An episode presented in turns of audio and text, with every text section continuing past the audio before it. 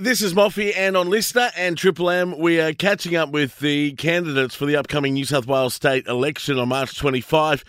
Running in the Cedar Coffs Harbour for the Greens is Tim Knott, and Tim joins us right now. G'day, Tim. Good morning, Moffee. Now, tell me why you're running in the election. I'm running in the election because I'm frustrated by policies leading to harm in our community. We've got people struggling to find homes. We have businesses struggling to find people uh, places to live, their, their employers as well as their customers.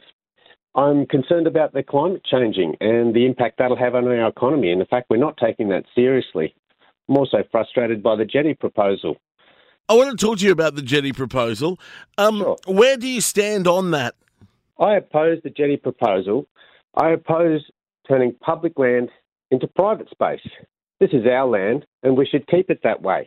I'm really keen for some development and some progress down at the jetty. It's a great tourism area. We could grow that space and increase the number of tourists going to that zone and increase the income for businesses there.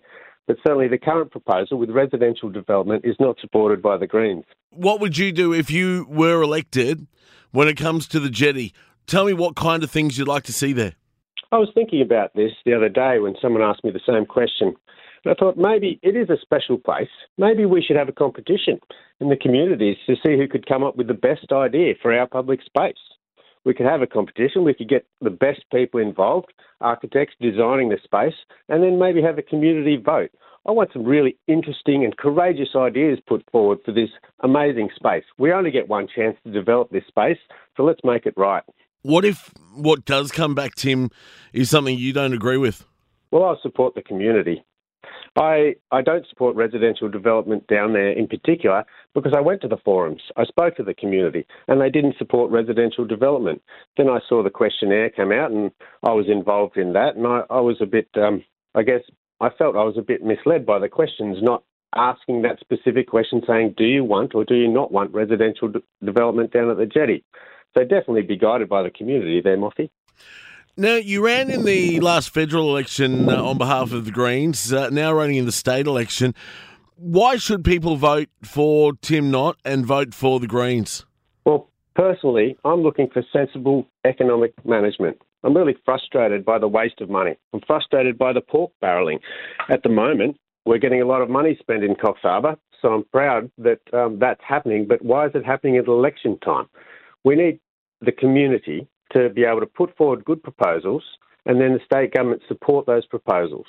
At the moment, they seem to be pushing a, pushing a Sydney centric perspective.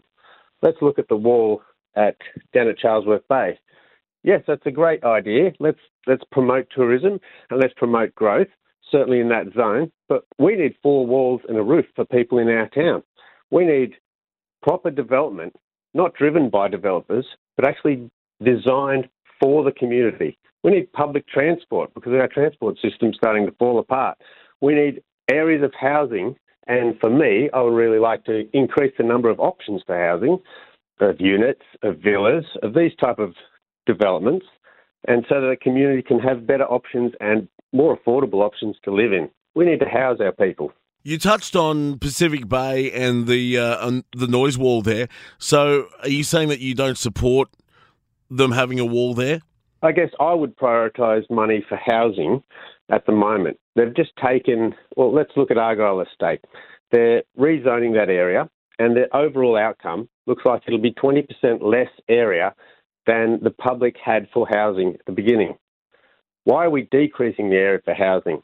Surely at this time, we need to increase the area for housing. We need to support public housing as well as public private initiatives and other mechanisms to enable housing to as I said, house our people?